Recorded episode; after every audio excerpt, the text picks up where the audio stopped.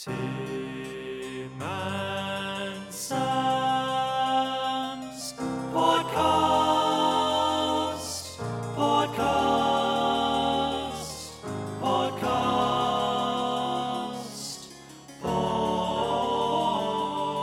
Podcast. Sam and Toby have a podcast which is really, really great. They serve music on a plate. Tim's luscious locks, Sam's shiny plate. Make them the very best of mates. So welcome to the pod. Sam has the news. Tim does reviews. Hello and welcome to the pod. Today, Tim talks to one of our favourite composer performers, Caroline Shaw, whose mantelpiece groans beneath the weight of her many international accolades. We chat different composer hats, her new opera Four Portraits, a shared love of gardening, and of course, an obsession with ABBA.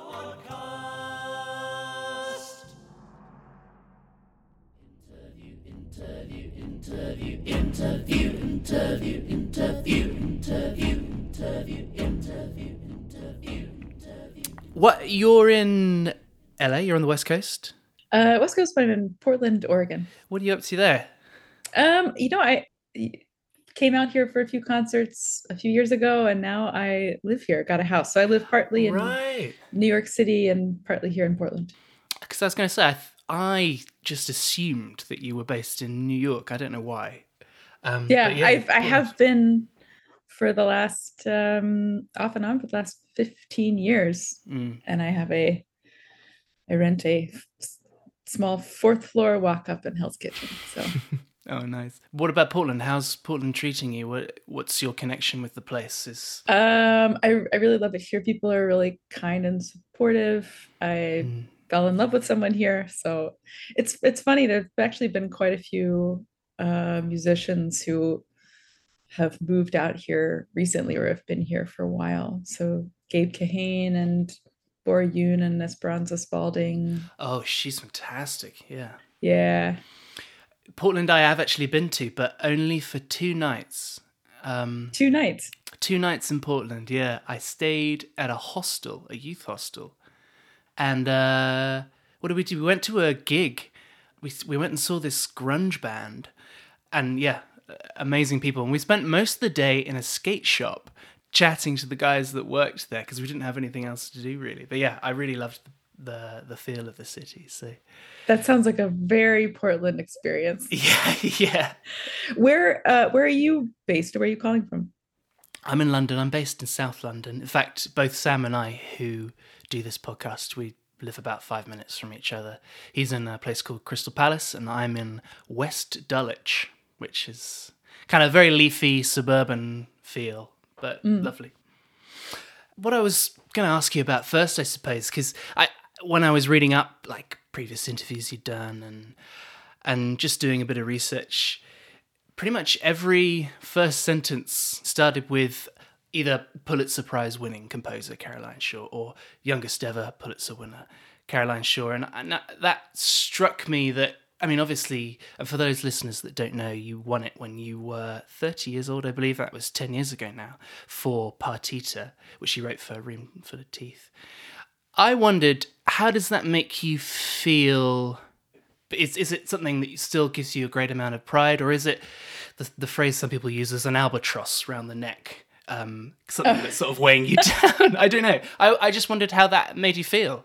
Oh, you know, it's uh it's certainly not an albatross. I think it's uh that would probably be disrespectful to anyone who's won or not won that, but it's Yeah. it was certainly a wild boost to my I guess career or life, I should say, at the time.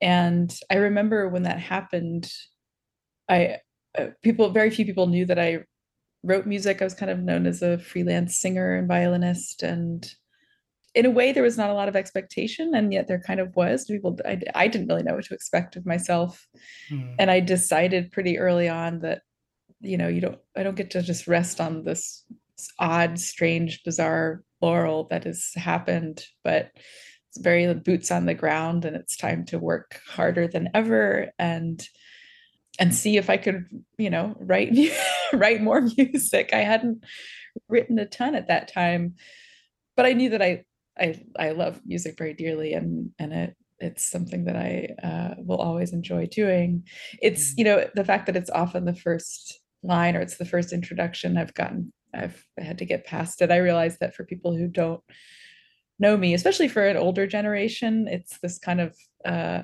it's an odd little credential that maybe invites more conservative listeners in who wouldn't Mm. otherwise pay attention but i i certainly hope that i've moved moved beyond that and i've written i i don't know how many hours of music since then Yeah. Did you feel any? Well, you you mentioned that you felt like you had to write a lot. Was was was it a feeling of pressure then? yes and no i kind of there was um i think i really as i said before like i was kind of a conscious effort to just say like no i can't i'm i'm gonna there's no pressure. No one knows what i can do. I don't even know what i can do and life is short and if it doesn't work out it doesn't work out. I'll do Mm. something do something else. There was not a sort of large body of work behind me to kind of compare to.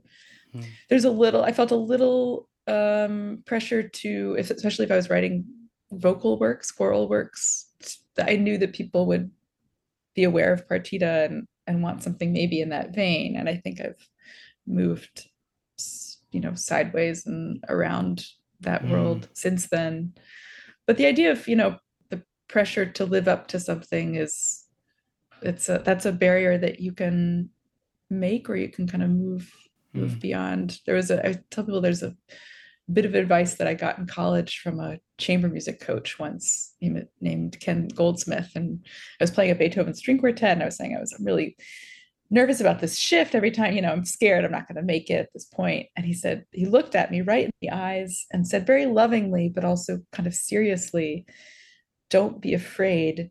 It's just music. And that uh i really love that because it it reminds me that oh this is a thing that i love and the world that i get to live in and you know it shouldn't be something to fear Hmm. It's very holistic attitude, isn't it? Or maybe holistic isn't right, but it's heal- healthy. Yeah. healthy yeah it seems healthy or at least a healthy aspiration something to to keep in mind the the other thing that I notice when I'm reading, well, there was one profile in particular that that kind of painted you in this as this new type of composer, someone who is a, a break from the traditional image of a composer, you know, citing your your ties to grassroots organizations, ensembles, and the the fact that you, as you say, perform a lot of your own music, and you. I haven't sadly seen you live in concert yet, but one day. Um, that you you're quite the barriers between audience and uh, performers are quite loose in your concerts. I gather, like you're quite happy chatting. Um, I don't know. Do you do you recognise that description as a new kind of uh, composer, different from the sort of traditional m- maestro? I don't know. Mm. Yeah, and I I would also say that I'm, by you know, certainly not the only one, and there are those Right. before me who have been doing this. Um, and, and my first thought is that in the rest of the music world outside of classical, that's pretty normal.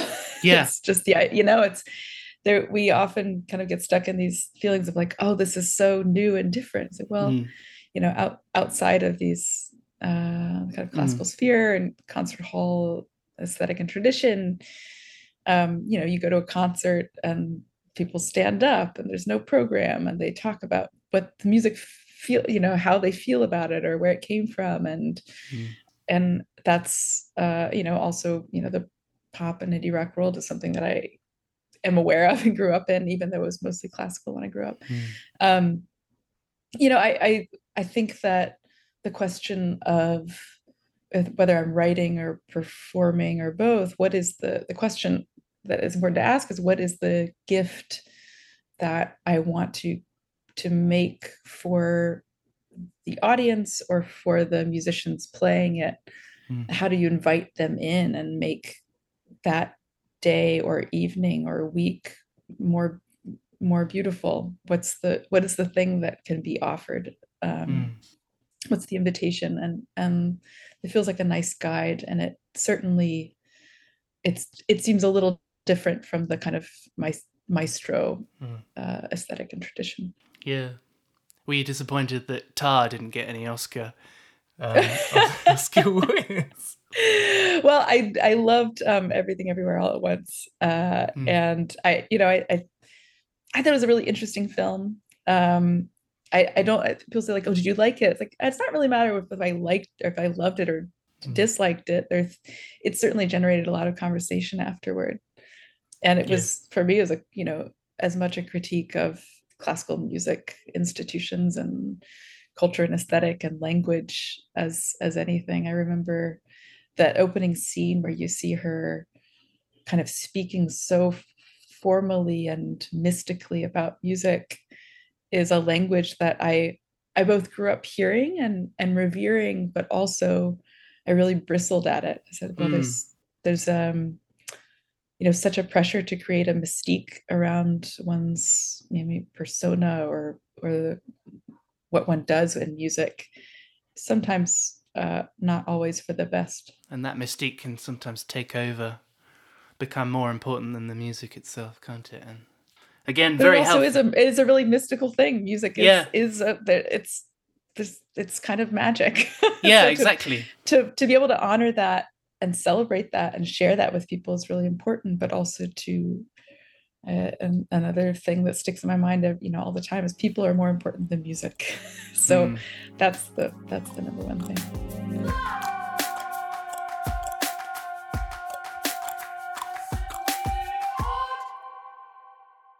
You talked about pop already and uh, like Nas national.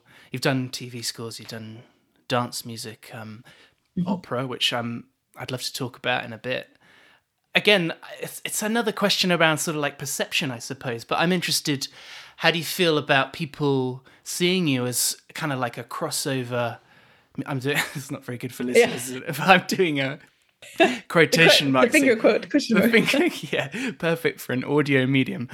And, you know, is is being labeled? I mean, are the labels crossover or pop or classical? Are they are they helpful for you? Because the audio, the answer I would expect, and I don't want to put words in your mouth, but I, that I often get is no, it's not helpful at all. So the reason I ask, I suppose, is more to do with process. Is that I are you subconsciously adhering to those labels in order to fulfill a particular hmm. purpose, to serve a purpose, right? And where where's that line drawn between serving a purpose, but then also bringing your own voice? Hmm. That's a cool way to frame that sort of what is the yeah is it serving a purpose is what you know Mm. it does get into the question of what is your purpose in music and in life Yeah. i will say that there's some i'm i'm sensitive and empathetic to you know journalists who have to operate within the limits of language and i really recognize that the word crossover which i feel like really took hold in the 90s it feels like a very Mm. like 90s thing of record labels saying here's a crossover artist look how Yeah. can we market this thing to sell more Right. compact discs Philip Glass, Ravi Shankar, like East meets West, kind of. Yeah. yeah so that you know the the categories are kind of constructed but the ultimate you know purpose or or mission or goal or musical environment that you know i and others like to live in is is one where um we're not so stuck you know with the the borders between music Mm. um and it's it's ultimately about what do you love? What is the music that you want to hear? And i'm a i'm an i'm an addict. I want to keep making more things that i want to hear that i've never heard before. And what are the tools that are available? What is what are the sounds and feels and elements of music that move me and that i love? And what is being able to live in those and draw from those without the kind of self-consciousness of you know wondering whether someone will take you seriously or say oh you Yeah. shouldn't do that or that's dumb. I never one thing i'd never want to be is superficial. I never want there to be a sort of superficial collaboration. I want there to be some real purpose and meaning in it. You know why if you you know simple things like if you add a beat to something why why. There must be a there's there's a musical exciting musical reason for that. Mm.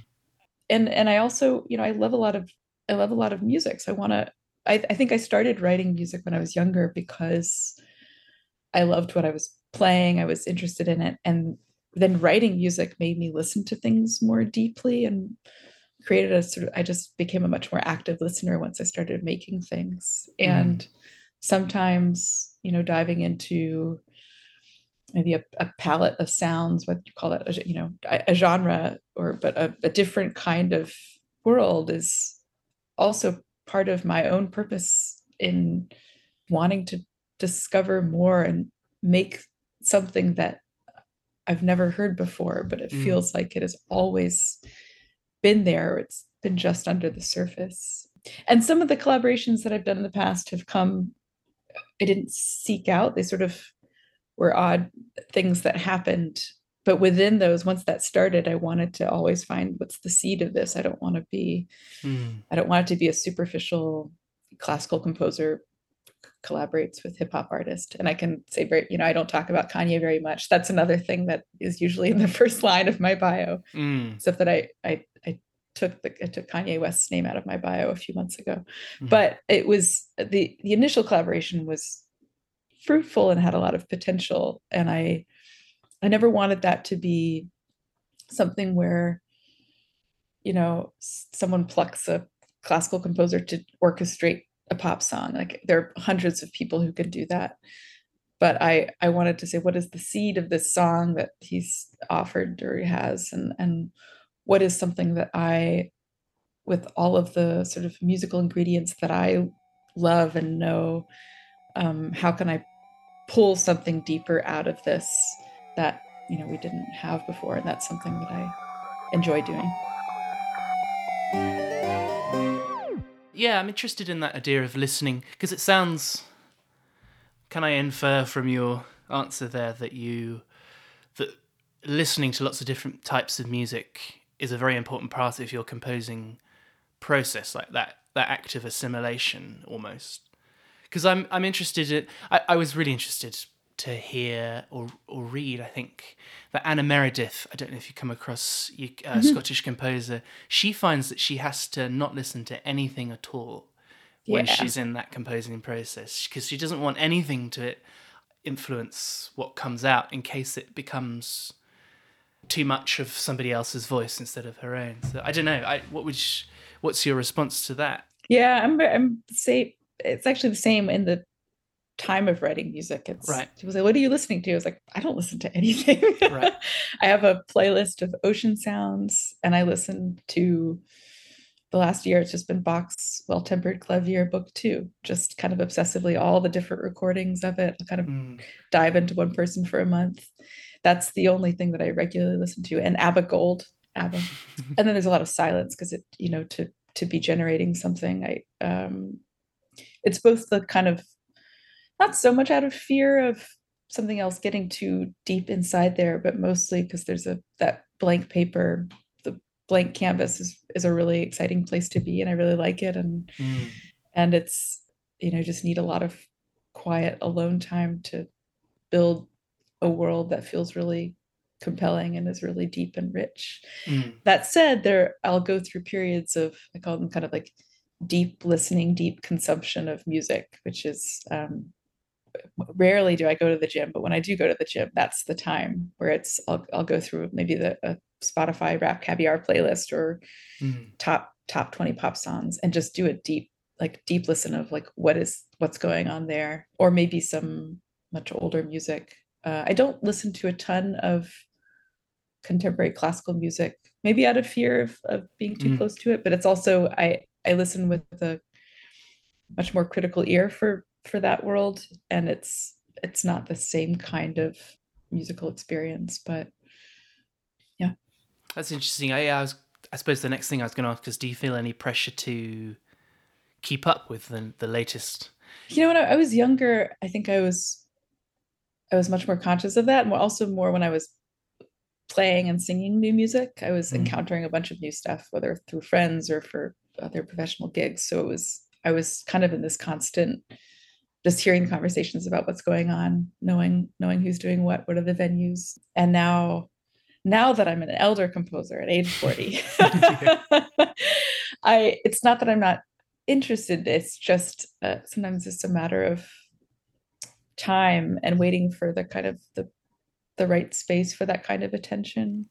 I don't feel the you know as i i think as i get it'll be interesting in the next I don't know few years or 20 years to see if that I kind of go back to that. I'm actually in a period right now. I've been writing kind of con- just absolutely constantly for the last 10 years. And a couple of years ago, I realized I'm going to need to, I'm going to need to take a break. Yeah. and I've just, uh, well, there's one more little thing I have to do, but I've just finished kind of the last commission. So I'm, I have a, that's like wild blank um, space in front of me. And I, I feel more creative now than I have. I mean, I've always felt like really excited and creative, but there's this feeling of, oh, I can, there's a reset that's happening. Anyway, but if as that relates to, you know, staying, staying abreast of current, I guess, trends or what's what's happening in contemporary classical music. I think I'm right now sort of more interested in what's what are the current trends in hip hop and indie music and songwriting and um, kind of the genres that I I didn't grow up with. I was fascinated to read that Fiona Apple was kind of your gateway, and I, I don't know if gateway is the right word, but um, she kind of was. And there was there was Beach Boys and the Beatles from my parents when I was younger, mm. and a little ABBA from from a friend of mine. But then, yeah, someone gave me a they like burned a copy of um, When the Pawn, her CD, when I was I don't know, 19 or 20, and I was just hooked. yeah, it was. Um, I'd never heard of her before. The latest album came out. It was two years ago now, um, Mhm. and fell in love with the with the whole album. But um, it was all this. It was all the found sounds, all of the like crazy stuff she'd been recording at her home that went into all the percussion, and it was Yeah. so texturally rich to listen to. Um, and I hadn't really heard a maybe I had, but I- it felt like at the time I'd never really heard a pop record like that.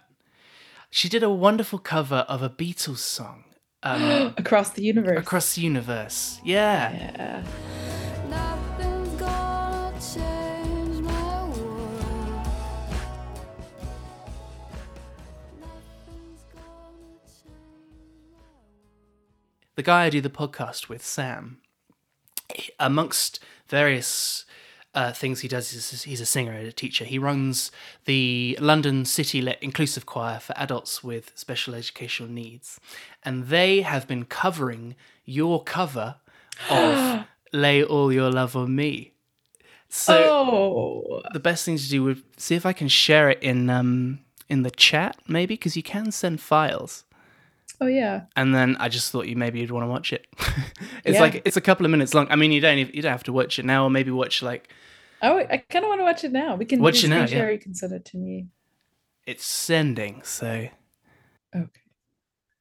All right. I'm gonna. It's about three minutes long. I'm gonna press play now. mm. Okay. Oh.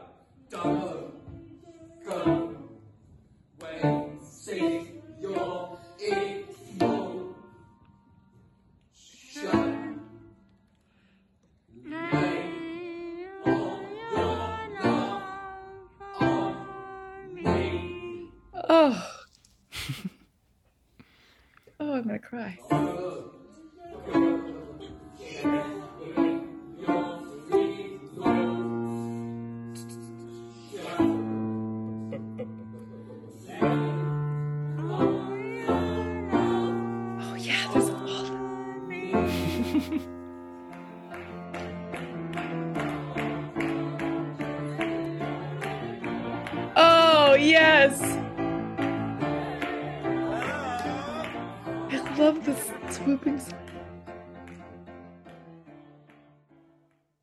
My god.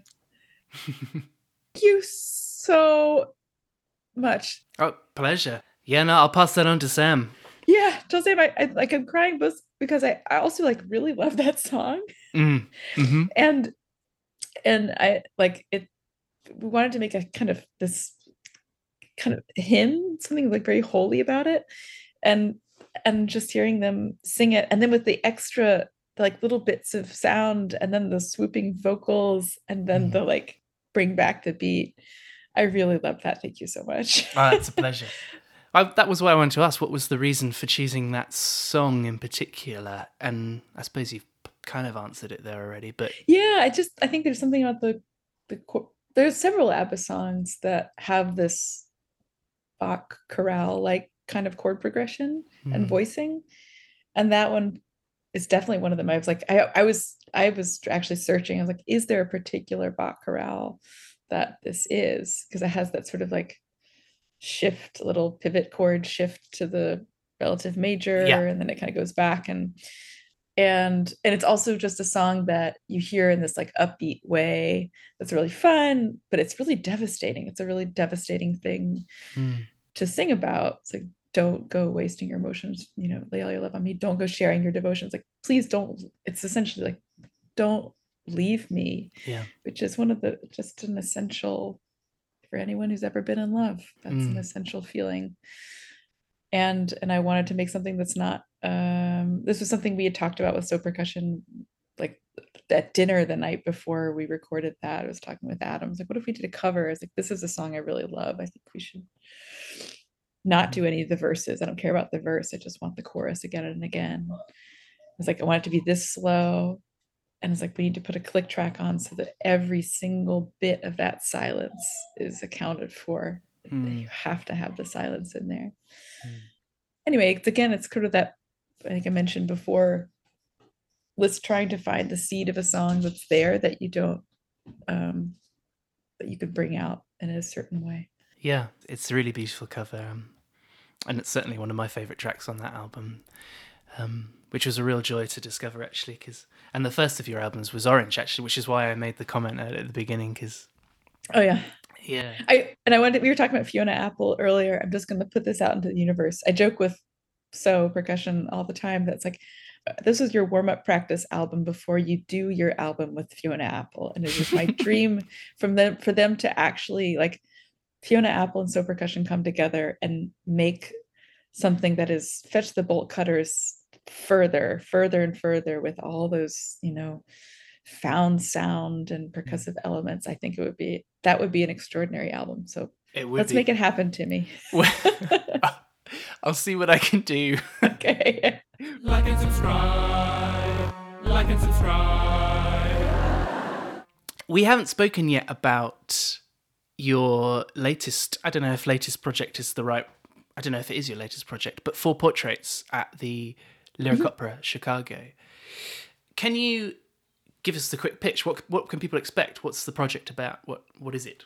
sure uh Four Portraits is a 45 minute piece of opera in four scenes it's a, ultimately about two people trying to find each other and the kind of loneliness of uh, the modern world and our interaction with technology Hmm. That is the quick pitch. I've labeled the two main characters A and B. They are uh, otherwise not specific in any way. And I, I like that because I, I want these characters to be open to whoever plays them. And and uh, and I, I think that we're finding that right now in Chicago. I just want to invite the the singers in to be somewhat themselves or to create their own character within that Mhm. um, a kind of every uh, you know every person kind of story there's also an ensemble of people that kind of appear they're labeled one through eight they're also kind of not specific and there's a a character that we call the gps which is is in one of the scenes each of the four scenes is kind of a different distinct um, portrait the first is the two people trying to talk to each other on the phone and you have that feeling as you're on phone or facetime and the connection's glitching out. You're like, I, I can't, I can't hear you. Can you hear me? And, and you're trying to hear what they're saying, and it keeps glitching out. And that feeling that we've all had, whether it's a banal situation or really, um, you know, sort of a momentous thing in a relationship, the frustration and comedy of that. Um, the second scene is uh, on the train. In this case, the sort of the L L train in Chicago, the commuter train, and the that feeling of loneliness in a crowd. Hmm. You're surrounded by people, but what if you could hear everyone's kind of inner world, what they're thinking about? The third, which is my favorite, is in the car, and this is um, one of the characters, you know, driving to meet the other, um, following the GPS directions, you know, Google Maps, Apple Maps, saying, you know, turn left on Linden, turn right on Elm Street. and in this kind of surreal magical realism twist the gps becomes very poetic and then it feeds into um, the character b singing a beautiful Adrienne Rich poem which is kind of about loneliness and the fourth scene is um, the two characters kind of sitting sitting in the woods or sitting on a bench in a park a kind of return to nature and there's a sense of um, kind of resolve in that but it's just kind of a simple beautiful Mhm. scene that quotes a bit of a walter benjamin story Right. Have you done anything on this scale before? no i've done um i guess a sort of 40 minute kind of not staged oratorio I think you would say for Mm. um, philharmonia baroque and a couple of soloists a few years ago but never staged opera nothing on this scale and I, i've been kind of hesitant to dive into the world of opera um, too soon because i think it's a it, it's it's a really different uh, kind of project and i, I didn't want to go into it too early and this was a, a an opportunity to make something that is slightly smaller just um, essentially one act rather than being responsible for the whole, whole evening i've enjoyed it and also it's been one of the hardest things and longest processes uh, i've ever been a part of Have you learnt anything specifically from it that you'll that you think you'll be taking forward? I mean, Well, I, I, one thing that I wanted to try is that I, I wanted to put a really intimate, absolutely everyday, not mythical, not grand, not super dramatic story on stage and frame it within the kind of wide dramatic palette of of music to tell a, a really uh, familiar um, story in a in a deep deep way which is kind of related to how almost how i scored Fleishman is in trouble this tv show i worked on recently where you have this you know, just domestic story of a, a couple getting into divorce but within that within those every bit of the communication um, within every look there's incredible drama and meaning and history in there and it's really fun to to score that with music. And i learned that that is uh, actually a really fun thing to do and i would like to do it again. Um, i also i i know that the i understand vocal writing pretty well. I'm not a bel canto singer myself but i um, kind of understand it. It's it's a really different process writing for that kind of voice versus my own voice which is much more folky pop. But i've uh, I've always sort of maintained that I want the singers to feel really comfortable, and we've worked on changing lines to make sure that it works with their voices. I guess the biggest thing I learned is that opera involves many, many, many people, um, many emails, uh, many people on staff, many deadlines that are quite strict, librarians, uh, admin, and you know, you're. It's it was not kind of unlike the TV scoring process, and that you're, you know, I'm a part of something larger and mm. I want to do a good job serving those who are also working hard in their different various spheres so that you know I'm not the I'm not the weakest link. On the page, it looked nothing. The beginning simple, almost comic. Just a pulse, bassoons, basset horns, like a rusty squeeze box.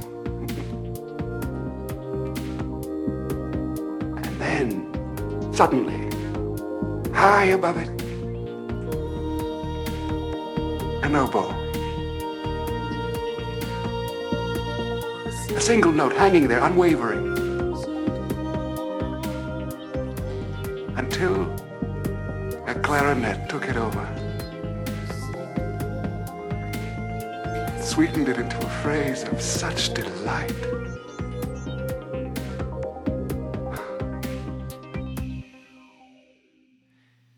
A lot of the music that you've recorded and written, you're involved in, right? Because as you say, you're a you're a performer, you're a singer and a violinist.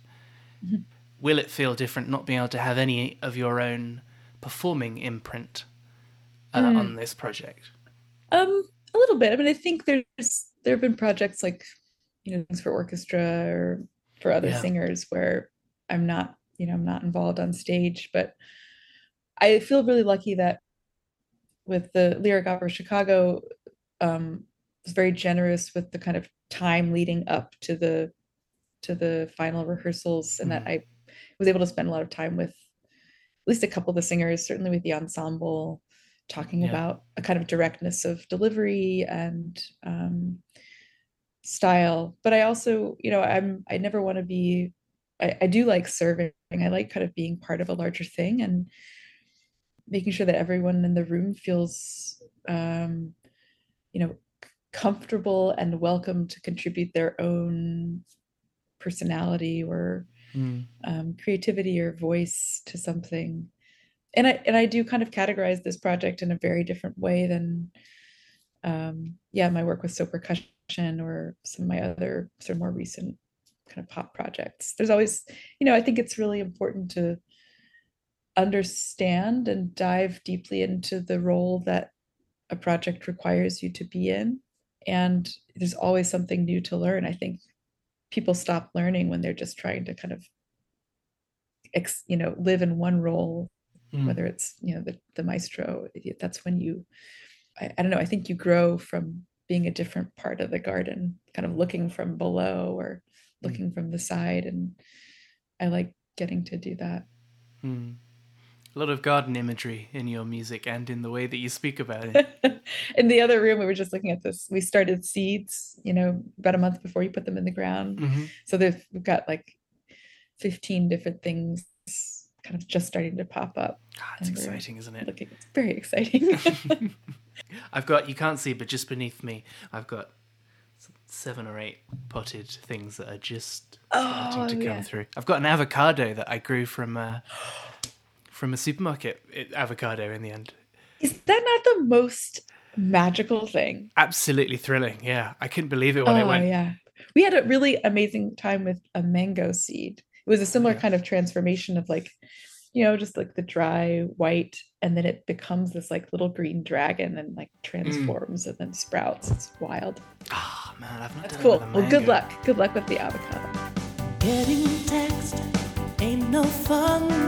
I pay less than a nurse or a teacher on the lattice first run.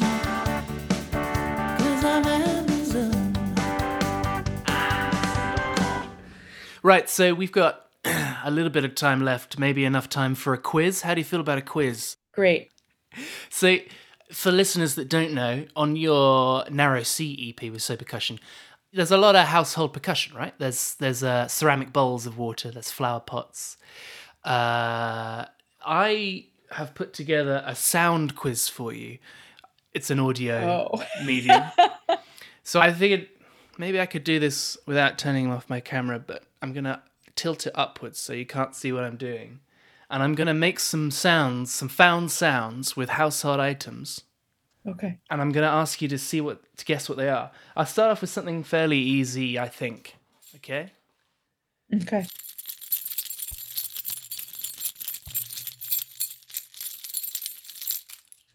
Keys. Woo!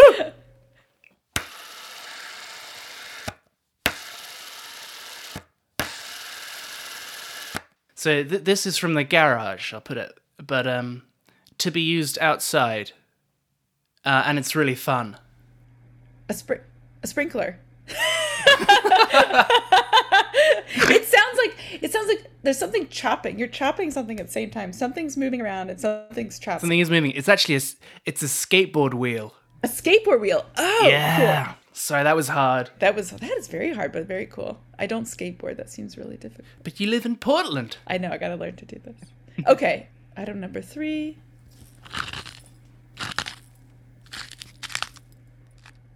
It sounds like it's inside a bowl that is there's like a resonating kind of chamber. You're dropping something that has like a granular quality to it. So Mhm, it feels yeah. like feels like a little like a beaded necklace dropped into a bowl and there's a little tone to it.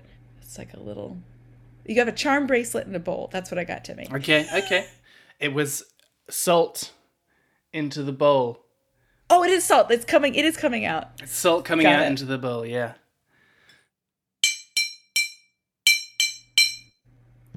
Well, that's definitely a, a utensil on. Cer- it's either ceramic or metal. It's really high and me- it's almost metallic. I'm gonna go with s- spoon on a glass. On a It's- mug. Spoon on a mug. Oh, it's it's a glass bottle. It's a bottle of my housemate's mum's homemade apple juice, batch 2022, with a triangle beater. Triangle beater. Oh, okay. So pretty good. I could almost smell the apple juice in it. Yeah. uh, okay.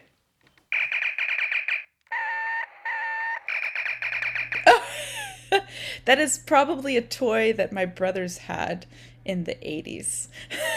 Yeah, I- I think that's probably correct. It's a Star Trek communicator. Oh, cool. And actually, my brother listens to this podcast religiously, and this is his. Um, and I took it from him, and I don't think he knows. So Oh, Classical music. Classical